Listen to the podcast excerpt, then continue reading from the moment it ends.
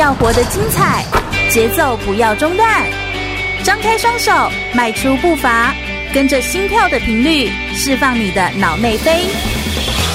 我是全玉，每周日下午一点，空中全运会，运动零极限。全国广播 FM 一零六空中全运会，我是全玉，每周日下午一点到三点，在空中给你轻松好玩的运动讯息，还有体育圈内的大小事情。Hello，大家好，又来到了空中全运会的节目现场，我是全玉。我们每一次的礼拜天的下午，就是要来跟大家分享一个不一样的运动，同时也让大家增广视野。尤其今天哦，我真的觉得每一次邀请来的来宾，都会让我就是心情非常的澎湃跟激动。这个运动我根本还没玩过，我好想要可以有机会去体验，然后去感受一下这个运动。这个运动是什么呢？其实我们今天要来跟大家聊聊的是帆船运动。帆船跟游艇运动这个体育活动，其实大家都会有一些迷思，认为说它一定是哎呀高不可攀呐、哎呀它一定距离我们很遥远呐，好像永远都碰不到它，或者说是这个运动其实就是可能有钱人的贵族运动，类似这样的感觉。不过我们今天特别邀请到的是乐活海洋学院的执行长罗志远罗执行长来到我们的节目现场，跟大家分享非常多在。给我们一般的民众都可以去认识跟了解的帆船运动到底是什么。同时，我们又是一个宝岛的国家，在我们的四面环海的国家，我们了解海洋、了解海域，更是一件在教育推广上面一件重要的事情。所以，我觉得今天邀请到的是帆船教练，同时也是一个在帆船运动这个教育推手。让我们掌声欢迎罗志远执行长！耶，执行长好，自我介绍一下，可不可以帮我们介绍一下你的背景？你是不是也跟？你好像以前是念土木，对不对？嗯，我刚看了你的资料，土木是不是跟帆船很有关系？是这样吗？就是跟搭建什么有关吗？呃，这算是一个误打误撞接触到。主要是我我认为我从小就是一个书呆子啊，所以一路上包括了念大学硕班、博班，都是念土木工程系。对，那呃，念土木工程系会有一个很伟大的梦想，就是。你要要去开拓一个没有人开拓的地方。对，我记得我当时刚刚念大学的时候，我的系主任在我大一的时候告诉我们说，嗯，身为土木人就是要有开疆辟土的决心。决心，嗯，所以呃，在在我的人生过程中，呃，我到了澎湖去当兵，对，看到了台湾有非常非常美好的。大海有海洋资源，对，所以改变了我对于台湾海洋的看法。嗯嗯嗯。那一直到我二零零八年，呃，第一次接触到了帆船活动，第一次看到了呃这么漂亮的帆船，它是一个呃几乎是一个接近艺术品的结构物，真的，嗯，真的。所以你又你又读土木，对对对，看到一个天啊，这个就是 artist，就是一个非常漂亮的一个结构体，这样。对。然后居然可以开着它乘风破浪，这个让我感觉到非常的不可思议，哎，嗯。所以呃，在那个时间点，我就我就决心说，哎，我要从事这个活动，我要呃接触它，学习它。结果没想到，呃，一一接触它了以后，我就把我我人生过去所学就。就抛下了，我就呃一头栽下。对对对对对对对啊！所以，但是其实过去所学的东西，应该也是一种积累吧？就是那些的观念，应该还是对于帆船运动的推广，嗯、而且尤其您现在在做的东西，又跟教育非常有关系，所以应该是呃，你会更看重这件事情，或者说是你也更有这个理念。嗯，是因为。呃，说实在的，一艘帆船的航行，它运用到了非常非常多的科学原理。嗯，所以一个有科学训练、有工程背景的人，自然可以在中间得到非常大的乐趣。对，跟印证。我们以为帆船其实就只是一艘船开出去，滴滴的那开出去那，我以为只是这样子。嗯，所以你说的科学原理像是什么？可不可以帮我们举一些简单的例子？好，呃，比如说。很多人以为帆船只能够被风推着航行，不是吗？因为它是帆，用帆然后风推进的这种船啊，所以它是风要有风啊。对，可是呢，事实上，现代的帆船它已经可以逆风航行。逆风航行，对，也就是说，呃，大家回想一下，可能在大航海时代。呃，大家看过大航海时代的哥伦布电影啊？吼，好，他们使用的帆船都是被风推着航行的船。对，所以他们都需要很多的水手或者是奴隶来帮忙划船，对不对？对对对，在逆风航行的时候，呃，可是呢，现代的帆船，呃，运用到的是像飞机机翼的浮升力的原理。嗯嗯，我知道，叫做白努力。对对对对对对对对，我还是有塔对，好，就是白努力原理，白努力定律。好好好，这其实飞机就是在天空飞的帆船啊。哦。因为它被气流嘛？还是你用那个气流的方向让它推动？对，因为起来。白努力的原理是最早期被航海人所发现，最后运用到科学飞机上面，上面才让飞机飞起来的。所以，其实，在帆船就已经在用这个原理。对，很早期就在用，在五千年前的波利尼西亚人在在航海的时候就使用到了这个原理了。天哪！对，天哪，长知识了，根本就是一个长知识。对，那。因为这个原理的发现跟被应用啊，才使得船只从完全的呃求生存的使用，因为以前所有的船都是拿来战争、货运、捕鱼使用的。对，那一直到了十七世纪，船只才拿来被娱乐使用。哦，就是因为这个原理被发现，然后开始使用在船只上面，对，所以船可以顺风航行，可以逆风航行，最后才衍生出游艇这样子的产物。嗯，因为以前的船如果只能够被顺风推着航行，它根本没办法游玩。对，嗯，对对，那因为你会你会卡在那里，对对对对 对，你就会觉得不好玩。对，所以一直到这个原理被使用到了以后，才发明出了游艇。那是荷兰人发明的，嗯，嗯，那荷兰人把发明出来的这个游艇呢，呃，辗转传到了英国，然后才开启了全世界玩游艇的时代。哦，嗯，而且英国的帝国当时也就是遍及世界各地，对对，日不落帝国也在那个时期的时候，就让这一个有点像是运动也好，或者说这一个的休闲。也就推广到了全世界。对，哦，所以原来也是这样子。不过帆船运动它应该有非常多种的种类，像以就是教练这样子说的话，跟我们来做分享的话，它有哪些的种类？嗯，因为它要逆风航行，我们我想脑中想到的帆船好像就是一个人驾驶的，还是它是可以多人驾驶的？嗯，好，现代的帆船其实种类非常多，主要是看它的设计需求。对，那目前种类最呃，就是数量最多的应该是龙骨型的帆船哦。龙、骨型的帆船就是在船底有一个非常重的压载物，嗯，这个压载物呢可以让帆船像是一个不倒翁一样，对，再大的风浪都不会让这艘船翻覆。嗯嗯嗯，所以帆船又号称是不会翻覆的船。那它不就要变得很瘦长？会不会是有点这样子？它不会翻覆的原理是这样吗？呃、它不会翻覆的原理就是，呃，像不倒翁底下有一个很重的重物，嗯，所以它这个。这个重物可以稳定船身，让它在风浪吹袭的情况之下，就算倾斜的很斜，对对对，不会不会翻过去。哦，所以现在，呃，第一个当然帆船是靠风航行，第二个它安全性非常的高。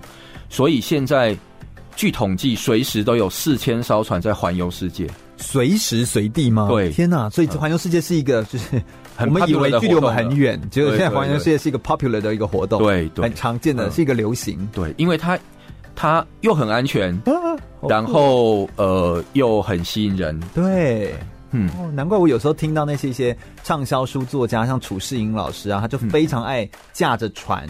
然后去环游世界，就是他的旅行都好爱开驾船。我想说，叫坐船不是要坐很久吗？是啊，因为其实现在因为变得很方便，然后而且又又当然他的时间一定比飞机久，但就是他更能够感受到他的移动，类似这样，他就可以写下很多很有感觉的文章。对，因为全世界的海都是相连的，所以你只要有一艘船。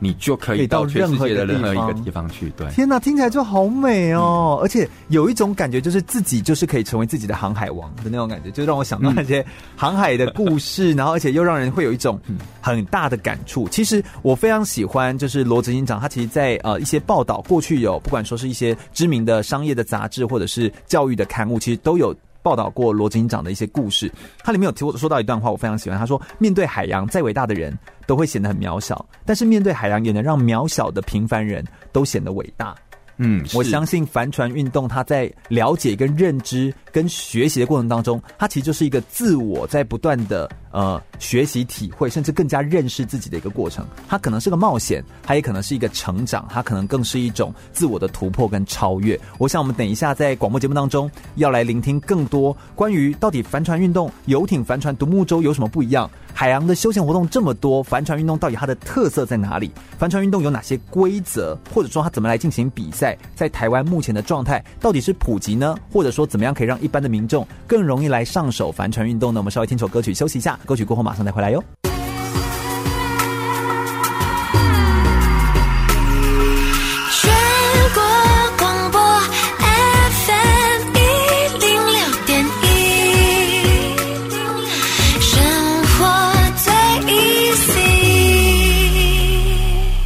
我是举重世界金牌郭幸存，您现在收听的是 FM 一零六全国广播全域主持的空中全运会。继续回到全国广播 FM 一零六空中全运会的节目现场，我是全域。我们今天呢特别邀请到的呢是一位帆船教练，也是一个国家级的裁判，同时更是帆船教育的推手。让我们热烈掌声欢迎罗志远执行长！耶，执行长好，跟大家自我介绍一下。好，全域好，各位听众大家好。嗯，呃，我是乐活海洋学院的执行长罗志远。是执行长，其实我们刚刚稍微聊了一下，我就觉得你是一个非常有理念的人，而且你是一个很勇敢的人。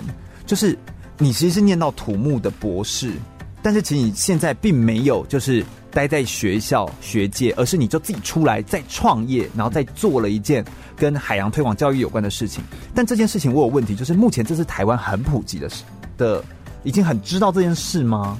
呃，当然，非常的不普及，因为 因为我我们都知道帆船，但我们就会觉得却步，就会觉得啊，天哪，这好像是一个距离我们很遥远的东西。虽然我们就可能就是一个海岛国家，但我们就会觉得那距离我们很遥远，不敢去尝试。我想，在我当初在大学任教的时候，嗯，为什么会脱离那样子大家认为是铁饭碗的工作，出来自己创业？有一个很大的原因是。我在叙述我的理念的时候，呃，那个时候有一些长官认为，其实台湾没有机会推动帆船教育或者是游艇教育。为什么？呃，我得到一个很荒谬的理由，就是他们认为台湾人都怕水。哦，他认为我们怕水。嘿，对，所以只要台湾人怕水，就没有机会推动这样子的活动。嗯、那。那我们这个跟我推动游泳什么的吗？这这个其实是可推动的吧？是，那嗯呃，这个就跟我土木人的特质有关系了。就是、嗯、呃，大家越觉得这个不可行，我就要努力越要做给他看。哦，对对对、嗯，就明知不可而为之，但就是想要真的是从中去做出一种新的突破跟实现。对对，我相信帆船运动呃非常的重要，就是值得推广。然后我觉得也跟我们的一个呃背景的知识有关，可能因为当时我们的也是一个被殖民过的一个国家嘛，我们有日据时代，我们有荷兰时代，我们有各个时代的这个殖民的过程。那当然我们也会很担心人民就这样游泳就跑掉了，因为我们是个海岛嘛。嗯，所以我觉得应该是对于码头或对于这个航海的空间，其实是有做某一种规范上面的管控。以至于我们其实就不太能够有那么习惯的出海这件事情，而我觉得这个习惯就会养成，就会变成人民就会开始 OK 往山上跑，OK 往呃都市集中，然后就会没有这个机会可以来做。所以我相信在做海洋教育的推广上面，确实是有它现在比较困难的地方，不过它仍然是可以值得来推动的的一个细节。当然，尤其是目前我们。呃，在陆力推广的这个帆船的活动，嗯，呃，它在所有民主、自由、开放的国家都被当作是一个人民可以得到极度自由的工具。哦，因为可不可以举个例子？譬如哪些国家帆船表现非常好？呃，只要是海洋国家，帆船表现都非常好。像老师刚从这个芬兰飞回来，对，芬兰是也是很不错的，是帆船很不错的国家。呃，北欧三国。因为他们是挪，他们是维京人的故乡。啊，所以他们他们的航海文化，北海小英雄，对对对，是非常非常早就开始推动这样子的活动。哦，那包括了澳洲、纽西兰，对纽澳，当然。对他们，他们也都，那他们甚至他们是大陆诶，他们也是大陆地，但他们仍然这么的重视海，他们认为我们不是大陆地，我们是一个很大的岛。对，对他们的观点上面就不一样，因为。在大洋洲或者是呃，在太平洋上很多很多的地区，他们的祖先都是渡海来，嗯，渡海来的哈，嗯，其实就跟台湾人一样嘛，大部分的台湾人的，对对对的祖先也都是渡海来到台湾的，是，只是大家都被。政治文化所影响，嗯，就被驯化成是岛民了，嗯，其实就会担心，我们应该都是海人才对，就是是都应该留有海人的血液跟基因。然后，但我们现在都只有在电影上面看，就会觉得 啊，那个好像好帅气哦，这样，但就是自己不敢下，就是去海边去感受一下这样子。嗯，那我觉得我们现在就要来做一些跟教育上面有关的介绍了。那帆船运动它的到底怎么玩？或者说是大家会恐惧的东西，大部分都是什么？我是不是需要会游泳才能玩帆船？嗯，会是这样子吗？所以大家恐惧。嗯，现在学习帆船当然不一定要会游泳。嗯，可是如果你要从学习帆船中得到乐趣跟安全，那当然是会游泳的话，会游泳更最好。嗯，但你会有救生衣啊，对吧？是啊，所以应该还是安全的啊。对，所以所有的水上活动。都会利用现代的科技来让安全性提高，对，让风险降到最低。嗯，所以它已经不完全是危险的活动了，是就是你只要能够管控你的风险，就可以让海洋活动、让水上活动变得很安全。是，嗯，我跟书屋的孩子们有的时候也会很常会出去划划独木舟啊，然后出去玩。嗯、我有一个感觉，就是那个时候一群他在跟我分享的时候，他就说：“哎，带队的教练，他就说，其实哦，越是这些大家看起来。”很像危险的运动，嗯，其实它最安全，因为我们会提高警觉，孩子自己也会注意，然后我们自己穿好救生衣，那我们自己知道，OK，我要注意海象，注意这些状况，但反而那些。就是看似简单运动，你反而容易受伤。你有时候在路上走一走也会扭到脚，就是你有时候反而越因为你觉得简单，你就轻忽了。所以关键不是它安全或危险，而是你有没有把你的注意力然后去放在这件事情上。这其实是一个有点像是，因为像老师你之前也有做过那种救生啊，然后这些就是那个注意力其实是一件重要的事情，对不对？其实主要就是风险管理的概念。嗯嗯，因为现代人。很很常常呃，很常认为风险是不会降临在自己身上的，就心存侥幸。对对对，嗯嗯嗯。那呃，要避免风险，其实主要的两个原因，需要的两个主要的部分是：第一个要透过教育，对，透过教育可以降低风险，对；第二个是要培养所有活动的时候。呃的 SOP，嗯，正确的流程，对对，正确的流程顺序步骤，对，这样子，嗯嗯，所以这其实是一件非常重要的事情。那我觉得在这个呃步骤跟风险，如果我们能够做好一个管控，那其实我们也告诉你，你不一定是要游泳才能够玩帆船，你只要能够做好这些风险管控，其实你随时都可以玩，提高你的注意力跟警觉，这样子。不过我们可不可以请执行长也跟我们分享一下，就是游艇、帆船跟独木舟这三个有什么不一样？好像大家很容易搞混这三个运动项目，嗯，可不可以？呃，执行长跟我们分享一下。好，嗯，独木舟活动事实上是目前最清水的活动，嗯，那它使用上也比较容易一点。它算是轻艇的一种嘛，对不对？嗯，就是轻，很轻的轻，不是蜻蜓哦，哈，很轻的轻，轻的艇这样。可是它的巡航的距离不够远，对，它就比较短，短距离。因为前一阵子有有有日本的学者在研究。呃，是不是能够从台湾东部划独木舟到与那国岛到石垣岛去？哦，但其实没办法，这距离太远了。呃，是有办法，可是它必须要经过很精密的计算，然后要经过很多的准备。哦，就它的误差值不能高，对，是这种感觉。所以，对于现代人要做运动休闲来说，不普及啊，它不是一个很好的方式。嗯嗯，那。当我们需要把我们的视野扩扩张，因为全世界的海都是相连的嘛，对，所以呃，如果你要有一艘船可以去看看别的国家，去看看这个世界有多大，那就必须透过游艇或者是大家所熟知的帆船。对，嗯，那因为全世界有百分之七十的游艇是帆船。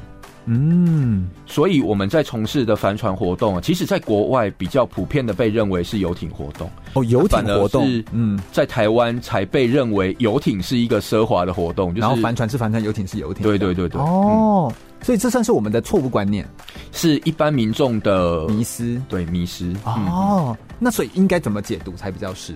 就它帆船其实就是游艇的一种，能解读吗？或游艇。两百年前，所有的游艇都是帆船哦。所以，当你要学习怎么驾驶游艇，其实就是在学习怎么驾驶帆船。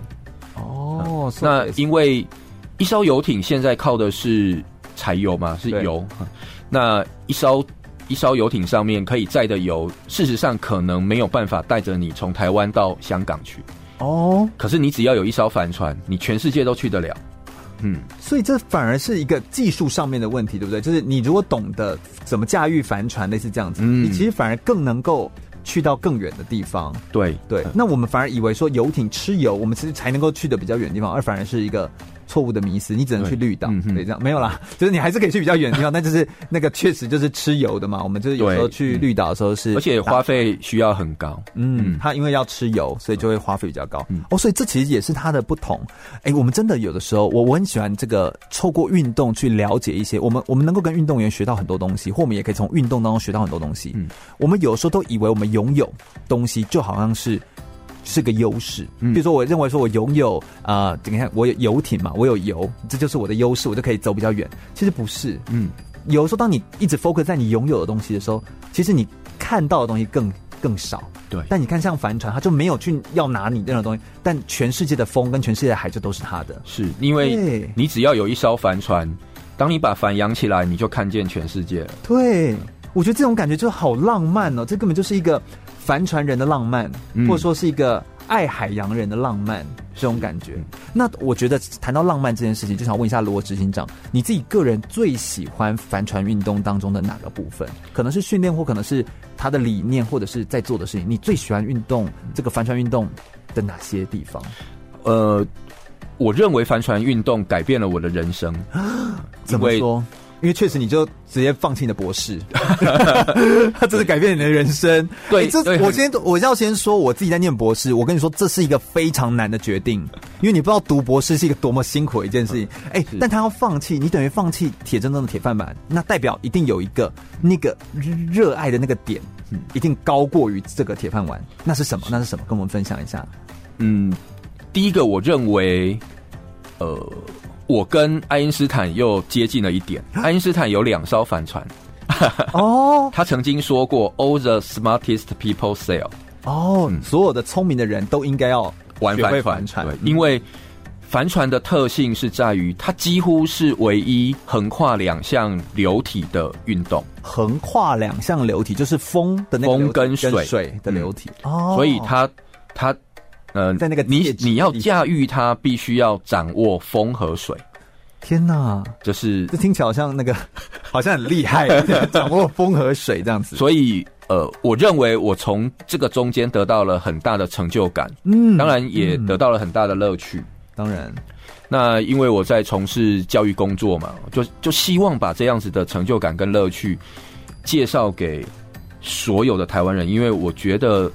呃，现在台湾的人都值得参与这个活动，都值得拥有同样的成就感跟乐趣。是是，所以这就是你非常喜欢。那你你是非常享受在那个扬帆出海的那个感觉，还是其实是教学当中的那种看到更多人眼睛闪烁那个光芒，更想要？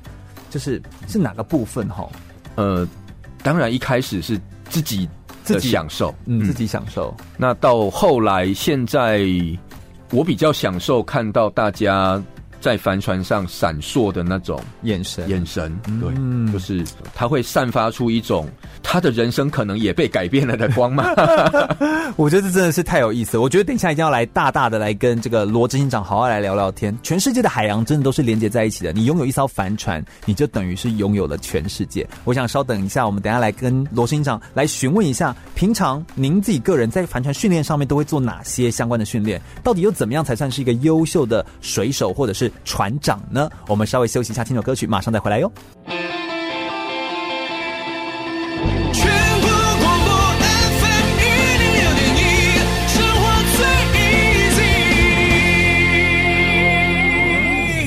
我是奥运游泳选手杨金贵。您现在收听的是 FM 一零六全国广播，由全玉主持的空中全运会。继续回到全国广播 FM 一零六空中全运会的节目现场，我是全玉。我们今天特别邀请到的是乐活海洋学院的执行长，同时也是雅果游艇集团的码头开发顾问罗志远执行长，来到我们节目现场来跟大家分享非常多的关于海洋。关于帆船，还有关于这个冒险精神这些事情哦，那我觉得帆船运动好像在罗执行长身上哦，你应为帆船运动去了好多北欧国家去做一些考察啦，嗯、或去一些学习，并且透过教育的推广方式，带领很多年轻人来从事，譬如说可能是呃青年航海家的计划，类似这样，就带着年轻人去做一些尝试，做一些冒险，然后培养一些心性跟勇敢的感觉。可不可以跟我们分享一下你自己透过帆船运动开拓了你哪些不一样的视野？可不可以跟我们听众朋友们分享一下？好，主要的原因是因为台湾的教育里面啊，嗯、很难从大学教育培养出生产者。是，就是台湾的大学教育培养出非常多的消费者，嗯，但是很难让这些学生在毕业以后就可以直接投入在职场上。哦，嗯，所以等于说有点像不是学，然后直接为所用。但如果他要毕业后直接进职场上，其实有一个是就是技职体系的学校啊，嗯，反而就比较是做那个技术的方向嘛。对，那你指的是说大学生没办法直接衔接到职场上？嗯，特别指的点是什么？呃，尤其是台湾在。很多大学设立了以后，成立了很多休闲运动相关的科系。对，那呃，在学校里面会教大家划划独木舟啊，玩玩帆船啊。嗯。可是事实上比较偏体验。我们大家都知道，划独木舟跟玩帆船本身没有办法变成是谋生的工具。嗯。而是他有能力带领别人，给别人。透过独木舟还有帆船得到乐趣与成就感，这个才是谋生的谋生的工具。但这个衔接的环节我们没有教，对，我们很难在大学教育里面带到这个部分。那所以呢，我当时在学校就就做了一些研究，我发现游艇游艇活动，尤其是帆船活动，它可以是一个产业链，是，所以它可以是在台湾发展。呃，帆船教育或者是海洋教育的过程中，可以独立出来，从制造、教学、使用、体验，可以变成一个完整的产业链的工具。嗯嗯嗯。那所以我就 focus 在这个部分开始做教育推广。对。那也因为这样子的原因，所以我们必须要到国外去做一些考察。对。那呃，我比较常去的就是东南亚的几个国家，包括。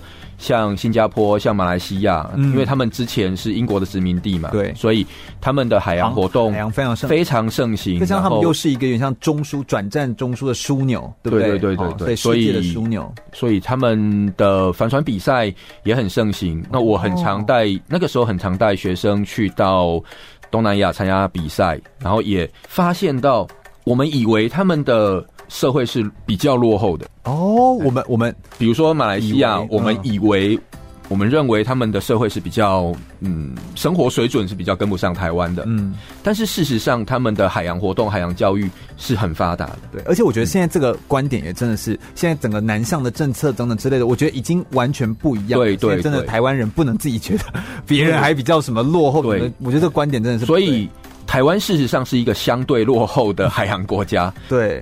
到了国外岛屿，那我们在海洋上面确实比较落后的。到了国外去看了以后，就会有很多观念上的改变哦。那第二个部分是，我认为台湾有很美丽的海，所以很适合从事海洋休闲活动的开发。是，所以我我也常带学生到欧洲、地中海，包括希腊、克罗埃西亚，嗯，去看看那个地方的帆船活动。游艇活动，对，到底为什么那么的风行？嗯，然后我也认为游艇的制造，呃，是一件非常重要的事。对，所以我会到德国啊，不管是到呃荷兰、英国，或者是一些北欧的国家，嗯，呃，在欧洲，他们的游艇制造的产业事实上也很完整。嗯。嗯所以有很多，你这是完整的产官学，就是对你其实是非常完整的把它结构起来。对，因为必须要如此，我们才有机会培养出这一个产业的人才。嗯，我们把这样子的人才，呃，培养起来，然后留在台湾，可以继续从事做游艇休闲相关的产业的发展，嗯，才会对于整个的整个的产业才是提升的，才会有机会。嗯，但这真的是非常不容易。不过你这样对照了世界各地的帆船运动，不管是从呃器械的制造，或者说是帆船的制造，或者说是从航海上面的技术，嗯，好，或者说是教育的推广上面一对照起来，你觉得跟台湾的明显的不同，或者台湾现在最急缺、最需要马上赶快补强进去的，会是什么东西？这个可能大家会觉得有点八股了，其实就是教育。但是我对于我也同意，所以你看我们的节目是一个体育类的教育节目，因为我们很在意的是教育。但我跟你说，教育就是因为它没有那么的急迫，或没办法直接马上看到说，哦，我现在教育你，然后你明年就给我一个成果，就不是这样的路线的东西。但是大家才容易忽略，对，它是既重要但不紧急的事情。呃，可是这件事我在。最近得到了一点不一样的启发。嗯，是，之前我们都一直觉得教育要从小做起，对，所以我们花了很多的精神教育小孩，教育国小、国中、高中，然后从甚至是大学的学生、呃、观念上面，让他们从观念上面改变。但是事实上，我最近发现，真正需要被教育的是父母。哦，因为如果父母没有得到正确的观念。还是一样觉得大海是危险的，然后孩子不应该往海边走。那在学校学一学之后，回到家里就是哎不行。对，所以其实是家庭教育嘛。嗯，我们得要让父母先变成航海王，他的小孩才有机会成为航海王。嗯，对，所以听起来难度就更高。对，没错，因为人真的很难呢、啊。因因为确实有很多父母把教育当成是一个避风港。呃，对，比如说我们办了一个。帆船夏令营，然后父母就会把小孩带到夏令营来，然后就把小孩丢给我们说：“哎、欸，我的孩子就交给你了。”托婴，嗯，然后他们就松了一口气。对对。可是事实上，教育应该是对他们都走这种路线。嗯，对。所以我认为教育应该是父母要跟小孩一起来，亲子共同学习。你要一起学习，然后才有机会成就台湾未来会变成一个。繁影点点的国家才会变成一个真正的海洋国家，嗯、未来才会有机会。嗯、是是，所以其实 应该是说，这个帆船运动它其实本身嗯博大精深，也有太多可以学习、可以去呃做的事情。但它的第一步，一定是要先从意识到我们需要改变开始。嗯，要不然如果我们都没有意识到。那就不可能会开始，嗯，也就不可能会会有任何一个东西的起点这样子。这是帆船运动一个非常有趣的地方，嗯，因为你在操作一个几乎完全不可控的工具，对，对，也就是说，这也是它最迷人的地方。你对你必须要御风航行，然后你你在大海上航行，你很难完全预测下一秒钟或者是。呃，下一个小时天气会做什么样子的变化？是。你唯一可以的就是武装自己。的 啊，对，就是你掌握了那个舵，然后你掌握了知识跟技术，嗯，在面对不同的变化的时候，你有能力应变。所以我们有时候说，那个知识就是力量的，嗯，那个力量哦，有时候你必须要在这样的体验当中才会知道，哦，它是力量，要不然我们就以为知识就是知识，对对对，它没有变力量，类似这样的感觉，它是一种体验来的，因为现在。现在这个社会变化的太迅速了，是，所以很多真正你你在学校学到的东西是很难应付未来社会的变化，对。所以学习到如何应变，培养应变的能力，嗯，很有可能才是新一代教育所要着重的地方。嗯，这其实也是一零八课纲后面在推的素养导向课程，在做教育推广的时候非常核心的一个核心的指标当中，包含问题处理的能力、系统性思考的能力，这其实都是他们一直在强调的点。我觉得顺着这个议题点呢，刚好分享到说一些航海上面的一些感受。我想问看看罗执行长，你有没有在自己的就是航行，或者是在呃参与这个帆船的这个过程当中，有没有遇过一些什么样的经验？可以是挫折经验，或者是一个很独特的新奇的经验？有没有哪些独特的经验？可不可以跟我们分享一下？然后你怎么解决这些问题？类似这样。好，我我大概在二零零八年接触帆船活动，嗯，所以距今这样也十一年了。对，嗯，然后我我的学习一开始几乎是自学。啊！因为在学在台湾看书学嘛，对对，天哪！那一直到二零一零年，看书学就是航海，这 听起来蛮恐怖的。到了二零一零年，我就带着大学学校的学生去环岛，帆船环岛，帆船环岛哦，不是独木舟环岛，不是帆船对环岛，帆船环岛。然后我们当然、就是、怎么环？是那个像一朵花这样子，这样绕一绕，对对绕一绕停这样子。哦，在那个年，在在那个时候，最困难的一件事是，几乎各个港口都不了解帆船活动，所以我们呃在十六天的时间里面要停靠十六个不同的港口。对，那要先申请吧？对，要先申请。在那个过程中，其实我们给各个不同地区的港口一个很大的震撼，就是因为他们不了解你的申请，他该同意还是不该同意啊？嗯，那就同意啊？没有啦，我们就会觉得，哎、欸，不过他们就是怕麻烦嘛。对，因为他们怕同意了以后，如果出事了怎么办？嗯，而且那个可能又没有潜力可循。对，那因为台湾社会还不太。接受开放，呃，自我负责的态度了，是，所以是。我我们在那个时间点花了花了大概几个月的几个月的时间准备，然后跟沟通跟大家沟通，所以我我认为这个是一个很有趣的过程，嗯嗯，在这个过程之后，其实我们绕了台湾一圈，也几乎告诉所有的主管机关，这个活动是安全的，对。那嗯，慢慢的、慢慢的，这几年下来，越来越多人在做这件事，越来越开放，也就是码头慢慢的有在开放这件事情。其实，所以有时候我们也不是说这是这是去冲撞出来，也不是，而是说你在沟通的过程当中，慢慢的、慢慢的打开那个可能性，但它确实需要时间。你看，你这样就花了十一年的时间，现在才终于有一点点开放。天哪，现在算是。真的比较开放。对啊，对啊，对啊。嗯，我看那个书的孩子们，他们在独木舟环岛的时候，也是要借码头去靠嘛。嗯，虽然有一些也是不开放，他们会觉得说，就是啊，会影响我们的渔民啊，或者说会影响我们的捕鱼啊、渔捞作业啊。但是其实还是有一些，他们就是哦，我们慢慢知道哦，原来你们有这个寒暑假或者这个活动类似这样，他们就慢慢可以意识到这件事情，就会慢慢开放。我觉得这其实是一件非常好的事情。但在航海过程当中，有没有什么呃？装备是一定必备的东西哈，这个东西可不可不可以跟我们分享一下一些小知识？航海当中的时候，除了帆之外，你是要把自己的所有的储粮、食物都放在船上吗？呃，其实很多人不太理解我们在操作的这一艘帆船呢，它其实就是一个家哦。在在国外，很多人是直接把船面就当家了，所以船上。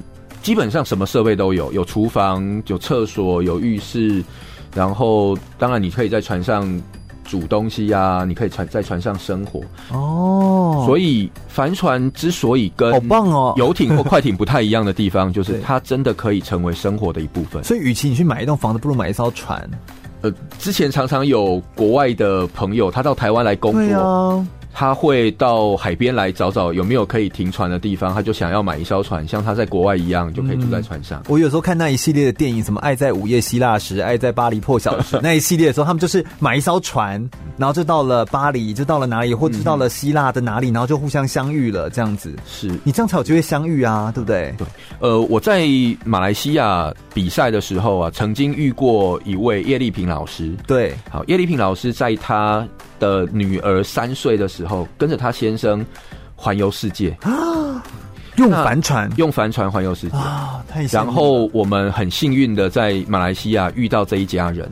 对，那那个时候他的小女儿大概是四五岁的年纪。嗯嗯嗯嗯嗯。然后他呃在马来西亚就跟我说，他想要邀请我到他家去玩。那我那个时候心里就有点纳闷了，因为他们家是在德国。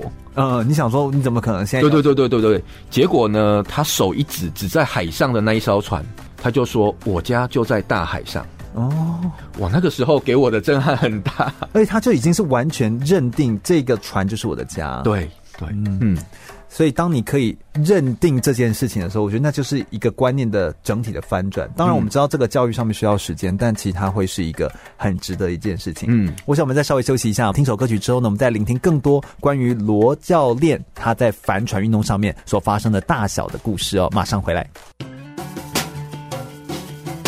全国广播 FM 一零六点一，生活最 easy。我是 U 十九亚洲青年橄榄球代表队的丁义峰。您现在收听的是 FM 一零六全国广播，由全运主持的空中全运会。继续回到全国广播 FM 一零六空中全运会的节目现场，我是全玉。我们今天非常开心可以邀请到的呢，是我们的罗志远执行长。那他其实是乐活海洋学院的执行长哦，来跟我们分享非常多关于海洋、关于水域、关于帆船运动相关的议题。欢迎罗执行长，耶！呃，执行长刚刚已经给我们介绍了非常多的呃水域上面的故事哦。他有几句话我真的好喜欢，他说：“全世界的海其实都是连在一起的。你拥有一艘帆船，你真的可以到世界上的任何一个地方。嗯、那种你我们如果像文青一样的人啊，你如果现在是心中有远方的人，你一定要有一艘帆船。你就这样，你就更可以有机会真的到达那个世界的另外一个尽头那种感觉哦，走到另外一边。那不过在呃你的这个罗警长自己的经历当中，你其实也。航行过，然后也带队，然后你又是呃国家级的这个裁判，那你也是一个在做教育推广的人，你一定看到很多各式各样的初学者，从不会到会，从呃害怕到真的是热情的参与的这个过程。那想请问一下，你自己个人的经历当中有没有遇到哪些挫折的经验，或者是遇到哪些困难挑战的经验，也可不可以跟我们大家分享交流一下？一开始我在推动帆船教育在大学里面的时候，因为学校老师甚至是家长，其实对这个活动都不太了解，而且会有点担心吧，会说要不要签什么呃什么切结啊，嗯、对不对？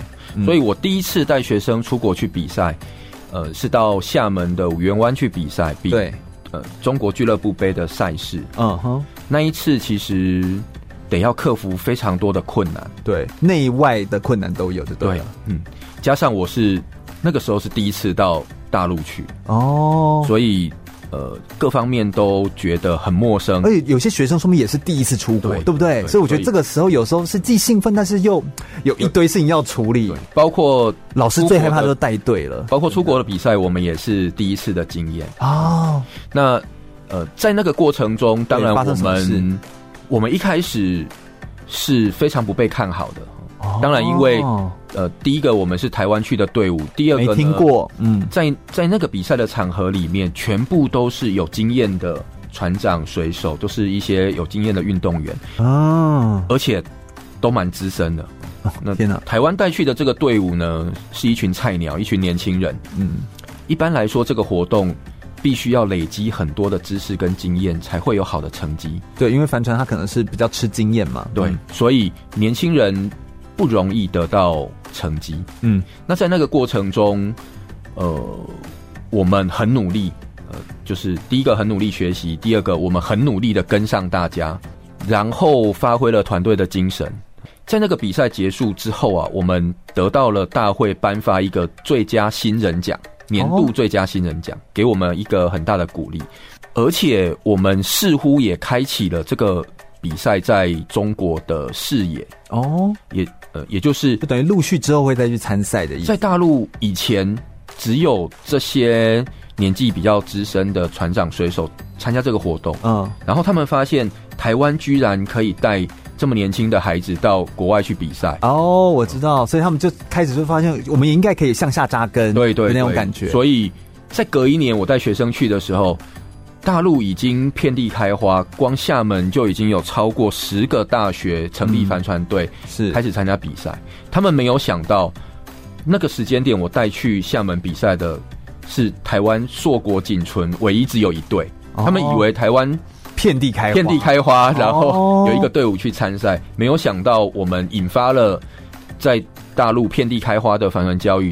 但是在台湾却没有发生，却没有发生，其实非常可惜。而且我听说，就是因为中国大陆在帆船的这个奥运的比赛当中，他在青岛其实是有个奥运的培训基地，对，所以他其实在这个的培育上面，他们真的是注入非常多的心力，也在做这个帆船相关的跟海洋相关的推广的活动，然后同时结合在地的资源来做一些有点像的地方创生，类似这样把在地也带起来，然后又把运动推出去，对的这种方式。那当然，我觉得我们是学习好的经验，也不是说看。别人有就觉得跨嘎迪博啦哈，也不是这种感觉。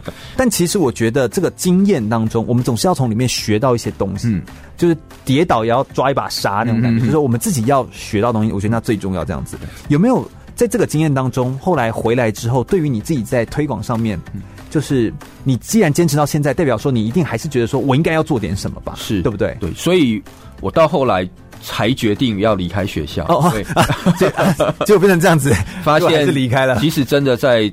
台湾的教育体系里面，你可能能够发挥的就比较有限。它是因为毕竟你光要签切结出去，我觉得那个就很难。对，学校老师最怕就是带学生出门，尤其是你离到学校对面的可能这个公园，你可能都要签切结。对，就是这个，就真的是一个。呃，没办法的，这个是一个法令上面或者是大安全性考量嗯的这件事情，嗯、所以你出来自己做，但一定一开始也是遇到一堆挫折啊。是我后来自己创业了以后，遇到了两次非常大的台风啊，因为在台湾呢、啊，那船不是吹坏？对，所有可以停船、帆船、游艇的地方，事实上都已经盖了渔港。台湾有两百五十几座渔港哦，所以很会捕鱼。对，但是却比较不会驾帆船。嗯、哦，那商业使用比较多啦。当时我停船的那个地点，并不是一个好的避风港。嗯、那在莫拉克台风的时候，呃，我的船几乎全几乎全毁。然后后来又遇到了苏迪勒台风，又、哦、又再几乎全毁一次。所以当时我曾经。觉得是多少钱化为泡影啊？对对对，是不是老天在告诉我不应该再继续坚持在这一条路上？天哪！当然后来我还是把船修复了，还是继续坚持。那是一艘船吗？还是你一艘船坏了两次？嗯，因为光是一艘船要买也是几百万啊。然后它如果坏。又要再修，修，然后跟哎、欸，他那个时候有时候台风来，那个坏是会坏到一个很彻底，嗯，对，还会把还好没有真的那么彻底，对，冲上码头撞到哪里东西，嗯嗯，对啊，那就真的是很惨，这样，对，所以呃，现在我认为最重要的一件事就是要有好的避风港，嗯嗯，但当然我们我慢慢的觉得。因为在台湾渔业资源枯竭的情况之下，对，慢慢的也有很多渔港会释出，变成观光休闲结合。对，而且渔渔民们也会愿意把这些渔港转型成为游艇使用。我觉得这个是很好的，嗯，资源的使用，也有点像产业跟休闲这样，就是就是两个互相搭配对？到最后其实会结合在一起的。嗯，呃，有很多的朋友啊，他们其实常常说。台湾只有海鲜文化，没有海洋文化。嗯嗯嗯。但是我不是完全百分之百赞同这一点。我认为海洋文化同时必须结合海鲜文化才可以，嗯、因为有的吃，有的玩，让大家在从中得到乐趣。其实这件事才能够变得长久。是，我们不应该完全的去鄙视某一种的产业，因为其实它也也是人民赖以为生的工具嘛。对，当然当然。那必须要做好的结合，好的沟通。我们建立在一个好的环境里面，那自然就会变好。嗯，大家开始从事这个活动，船也不用担心台风来会坏掉，然后又可以得到很多乐趣。这个这个才是未来发展方向。嗯，这其实。我觉得把经济的这个产业，我们就是发展的，除了是呃这个海洋的渔业，就是一级的产业之外，我们其实也发展就是无烟囱工业，就是观光，嗯，然后把休闲这些跟运动在互相搭配在一起，所以就让讨海的讨海人，或者说是我们说海女这些，他们。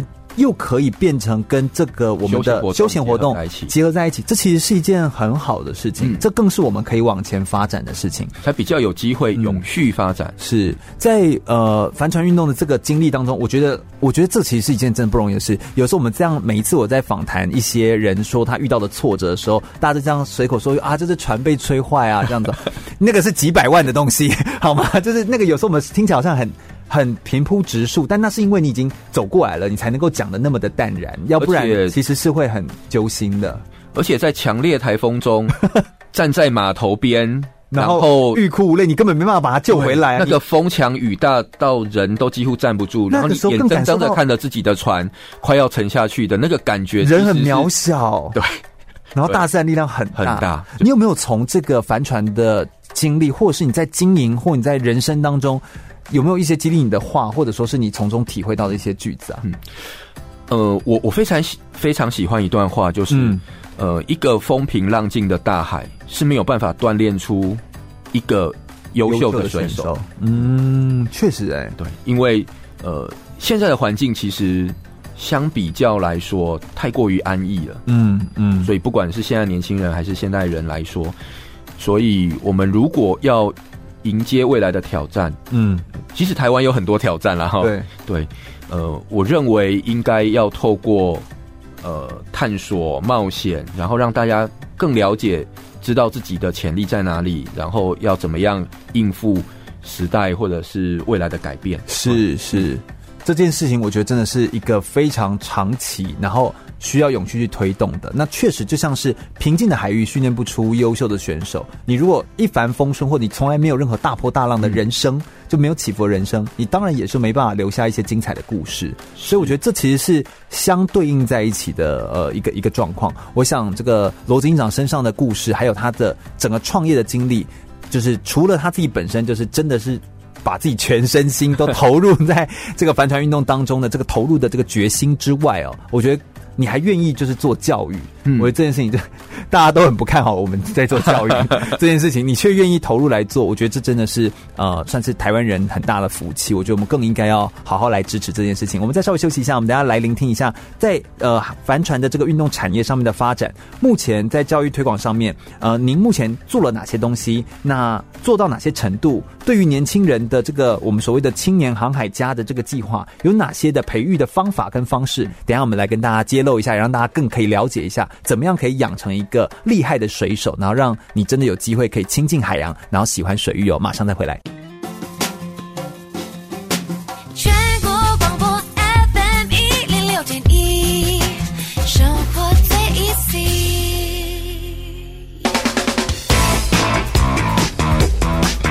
就爱风运动。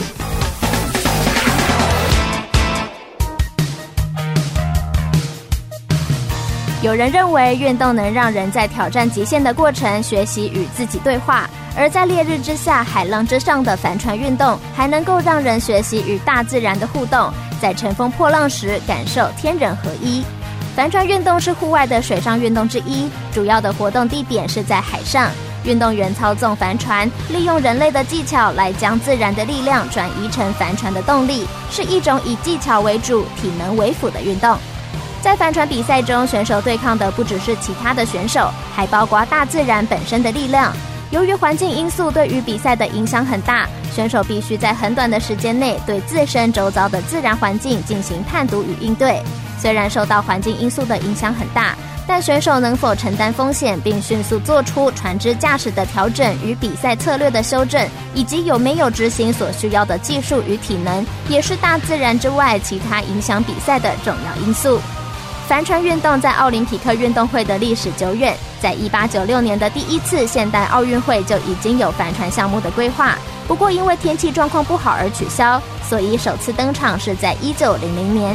除了一九零四年因故缺席，帆船持续作为奥运会的项目至今。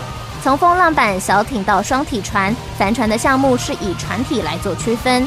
随着船体的改良与演变，帆船的项目分类也不断的改变。除此之外，首次举办在西元一八五一年的美国杯帆船赛，是世界上最古老且最知名的国际赛艇运动盛事之一。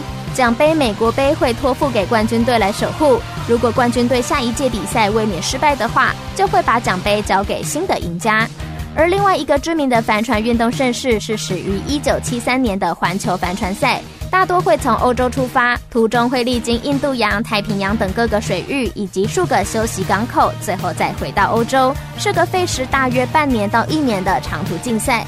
为了降低重量，船员们会携带最轻便的食品与替换衣物，而且在航行过程中环境严峻，气温范围可以从摄氏负五度到四十度，被认为是结合人类冒险精神最困难的专业运动赛事之一。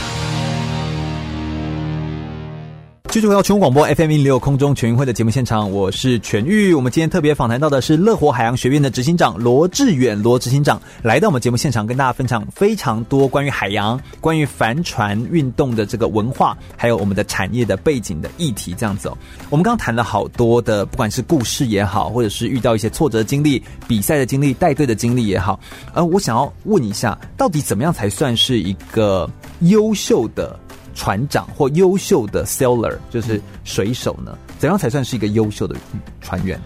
因为在帆船上的活动是一个团队合作的活动哦，每个人在船上都人呃要看船只的大小，船的大小。对，呃，每个人在船上各司其职，有的有需要掌舵的，需要导航的，需要控制繁剧的，嗯，需要呃沟通协调的，嗯，呃，需要有人去煮饭给大家吃的。对，所以每个人都有他所需要发挥的特质。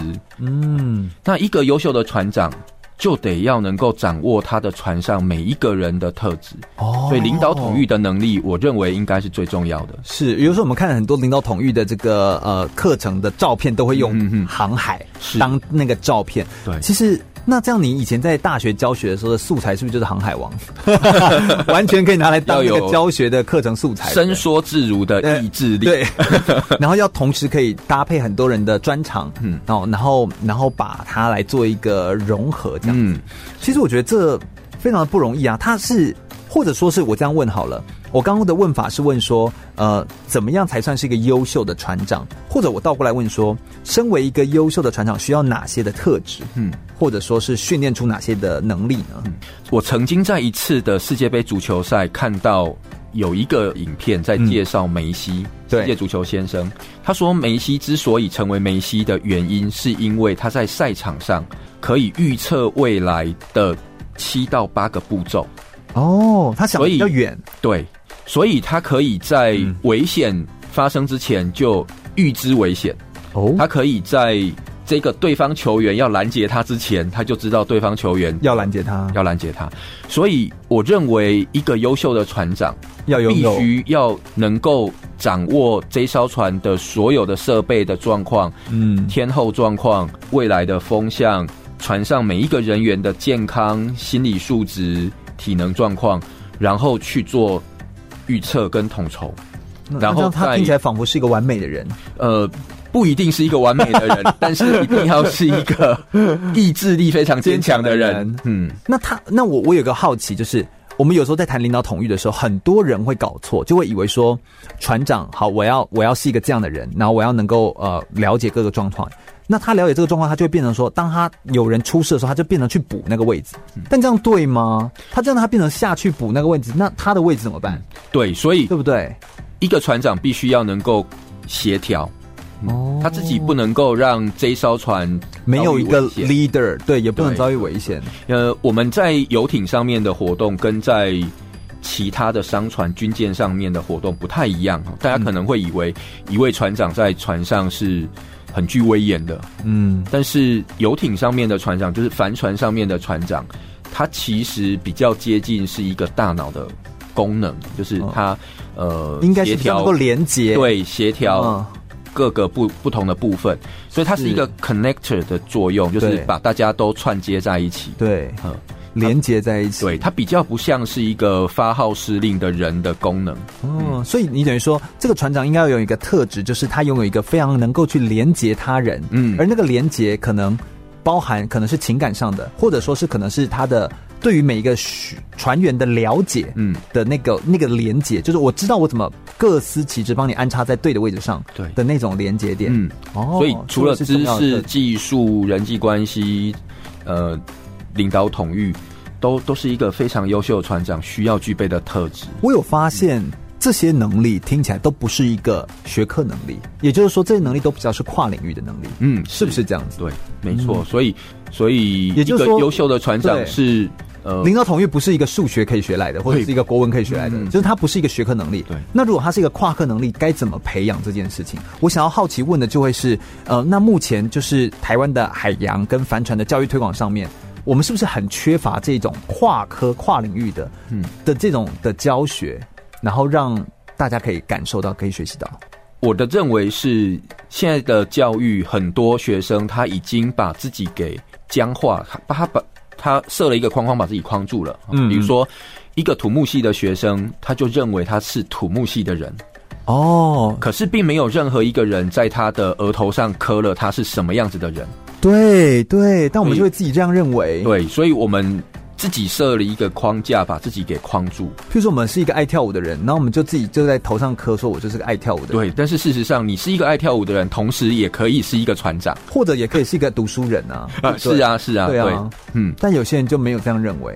呃，我们应该要想办法让现在的年轻人这样子认为。嗯，呃，其实，在二次世界大战的时候，对。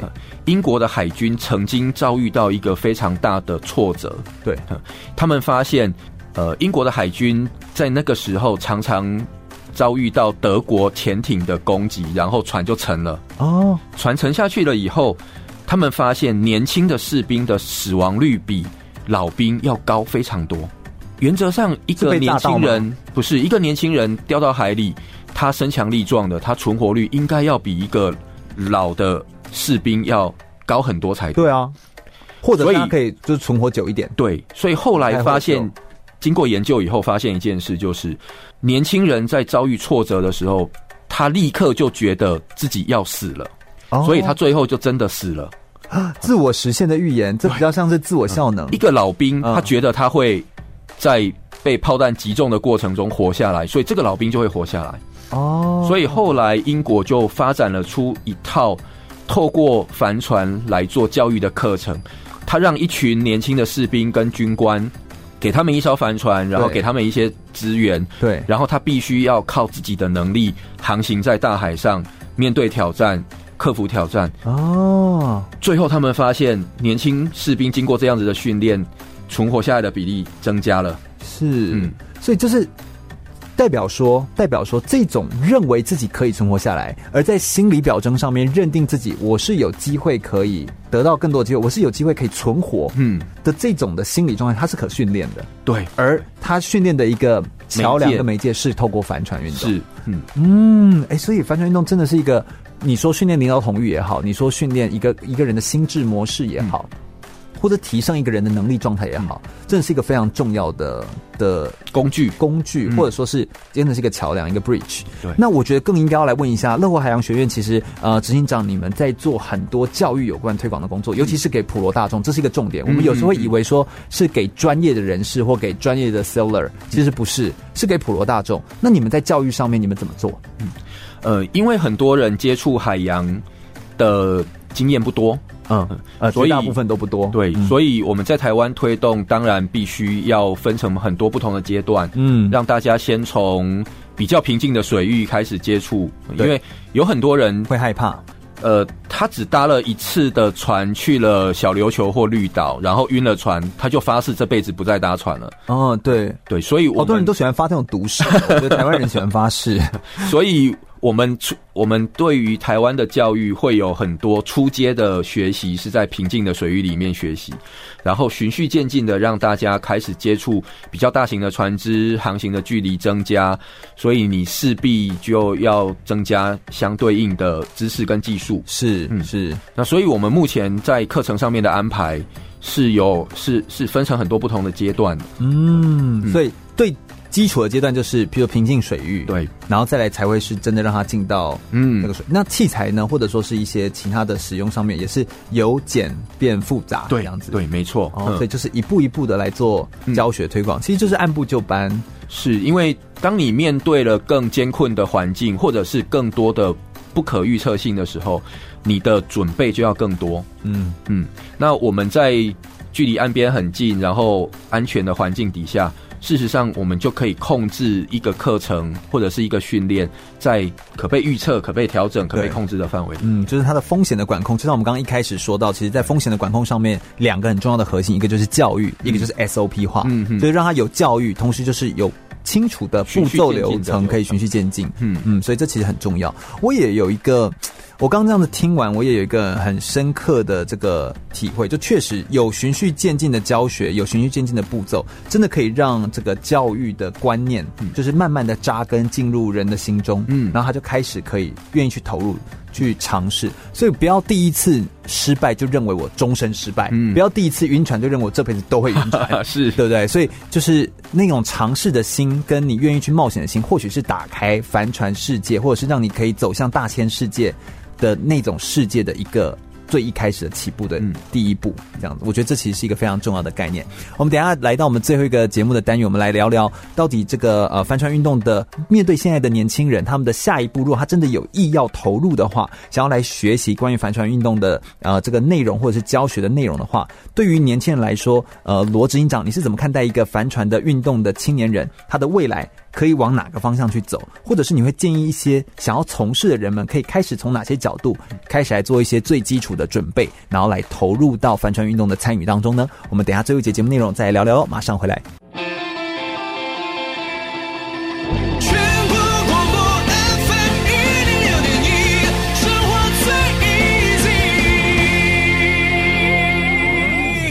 我是奥运长跑教练、马拉松全国纪录保持人许基胜。您现在收听的是 FM 一零六全国广播，由全域主持的空中全运会。继续回到全国广播 FM 一零六空中全运会的节目现场，我是全域。我们今天特别邀请到的呢是乐活海洋学院的执行长罗志远执行长，来跟我们分享非常多关于航海上面的议题哦。其实乘风逐浪、遨游四海，真的是非常多人的梦想。从十五世纪到十七世纪的大航海时代。各国其实都环抱着这个大海，然后有各个舰队啊、舰艇啊去探索、去寻找。而海洋的运动也变成一种结合旅行的一种时尚，所以，我们今天特别邀请这个执行长来跟我们分享了非常多面向，从产业面向、从生活的面向、从运动的面向、从教育的面向来做提供。那执行长自己又是裁判，又是教练，同时也是教育的推手。所以他一定从这个点上看到了非常多的年轻人，也从呃大学的教学，从跟青年人的对谈当中得到了非常多的启发跟学习。自己现在出来创业，更有不一样的感觉跟看见。我特别想要问一下，在生涯规划上面呢，你怎么看待一个从事帆船运动青年人他的未来呢？我想要请罗执行长跟我们分享一下。好，在台湾有很多的运动选手，嗯。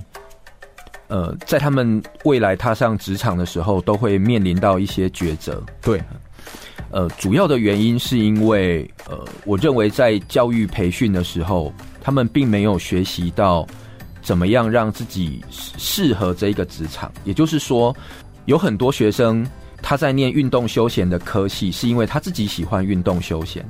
啊哈，但是他毕业了以后，他必须要想办法。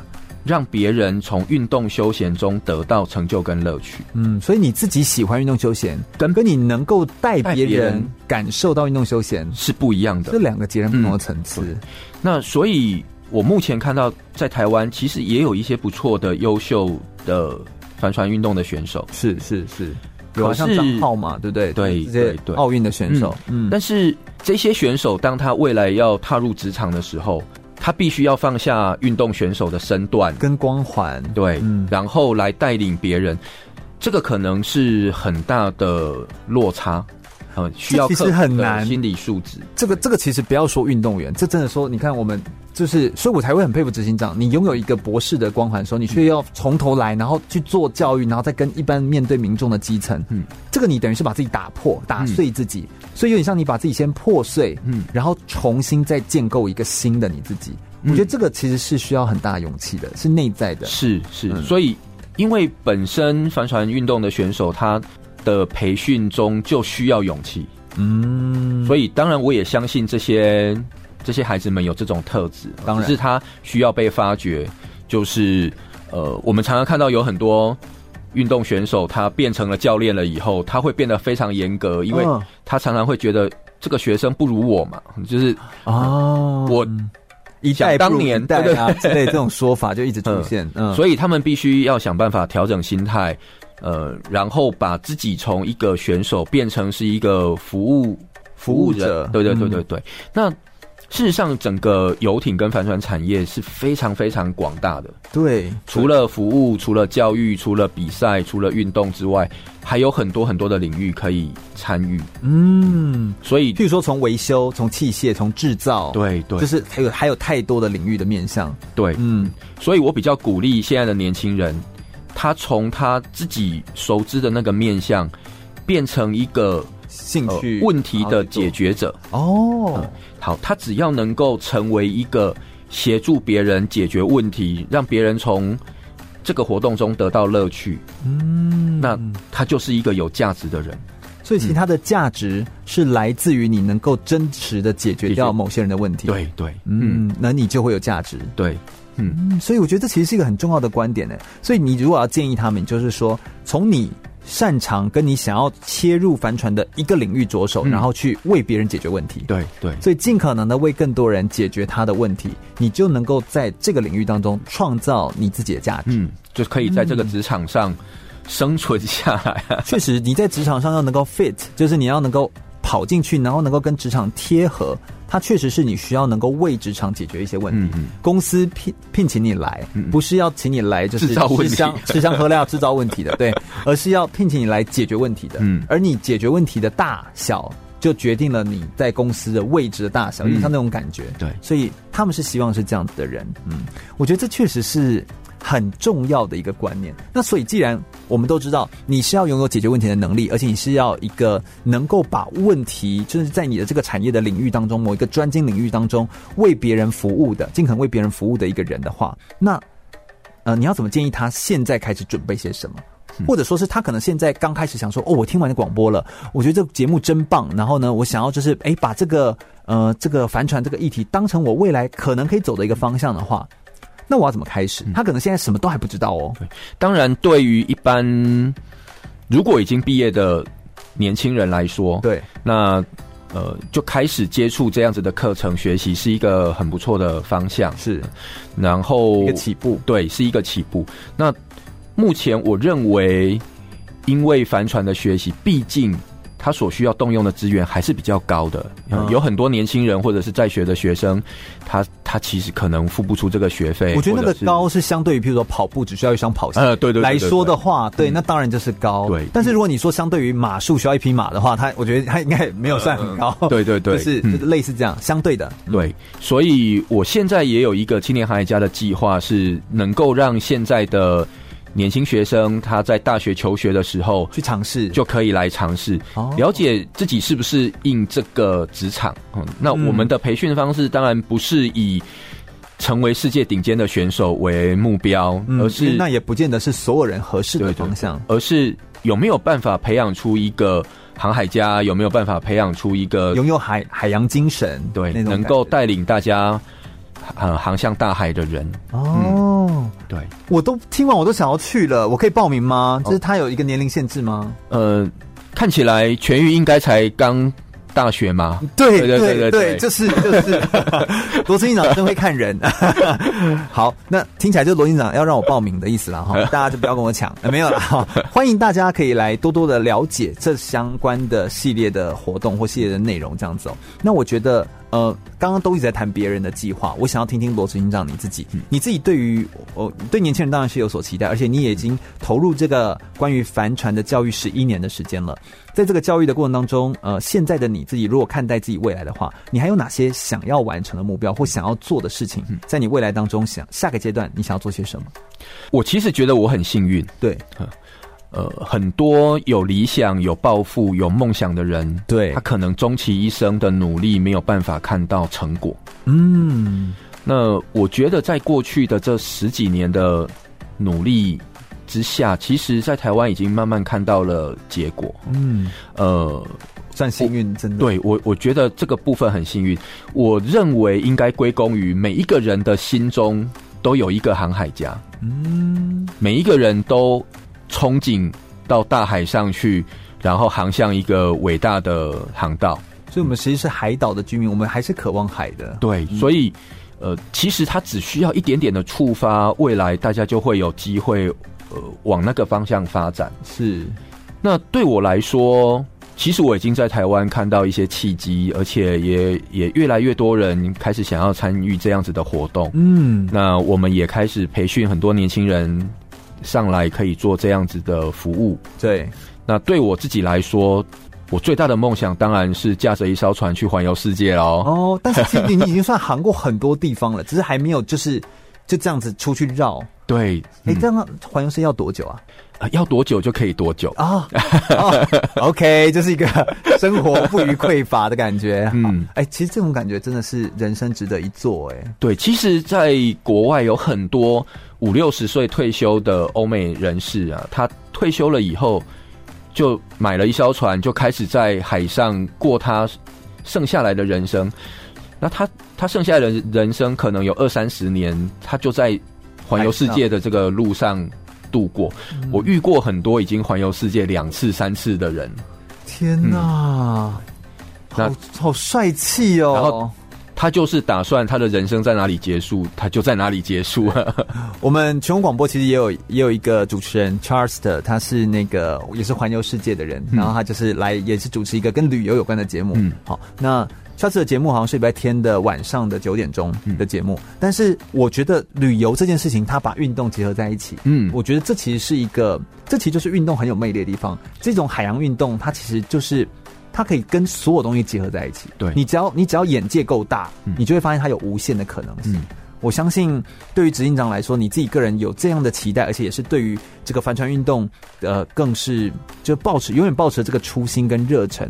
我相信这件事情一定是指日可待，而且可以更多人来参与跟学习到的。好像在未来，呃呃，二零二零年的五月二号，好像有一个比较大规模的帆船活动的规划，可以邀请大家都可以一起来参与，然后或者是来观赏的。嗯，好像在台南，是不是？是，各位介绍一下。呃，目前预预计在呃五月二号，我们会举办一个比较大规模的帆船赛事。对，呃，因为在台湾其实有越来越多人参与这个活动。嗯，那透过帆船赛事，可以让选手们互相交流，然后呃，在同场竞技，知道自己的技术，嗯，呃，有还有哪里可以改善嘛？是。然后同时，我们也希望透过这个活动，让更多台湾人了解帆船比赛。到底呃有趣在什么地方？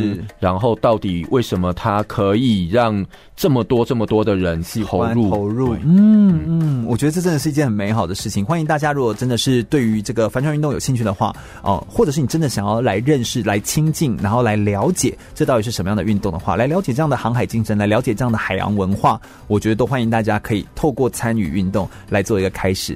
啊、呃，我想今天非常感谢罗执行长来到我们节目现场，跟大家分享这么多关于海洋、关于这个教育，也关于这个我们自己个人的梦想跟追求，这个海洋这个生活，尤其就是我们就是四面环海的台湾，然后的这种感觉，这样子航海这件事情其实是可以非常的悠闲自在，然后你也可以是很自我的活在这个世界上，或者是你也可以驾驶着船来到世界上的任何一个地方。我觉得那个是一个开阔性，不要把自己封闭起来，而且拥有一个开放的心胸，真的是非常重要。如果你非常喜欢空中全运会的节目内容的话呢，我们每次都是邀请一位运动选手或者是一个体育产业当中的专业的人士来跟我们分享关于体育、关于教育的理念内容。空中全运会是一档专门在做体育的文教类的体育节目。我们每个礼拜天的下午一点到三点，在空中都会定期的播送这样子相关的呃节目的内容。如果你喜欢的话，欢迎可以上脸书来搜寻“空中全运会”，注意“全”是一个草在安全的“全”哦。空中全运会，我们每周日下午一点到三点在空中等你喽，拜拜。拜拜。拜。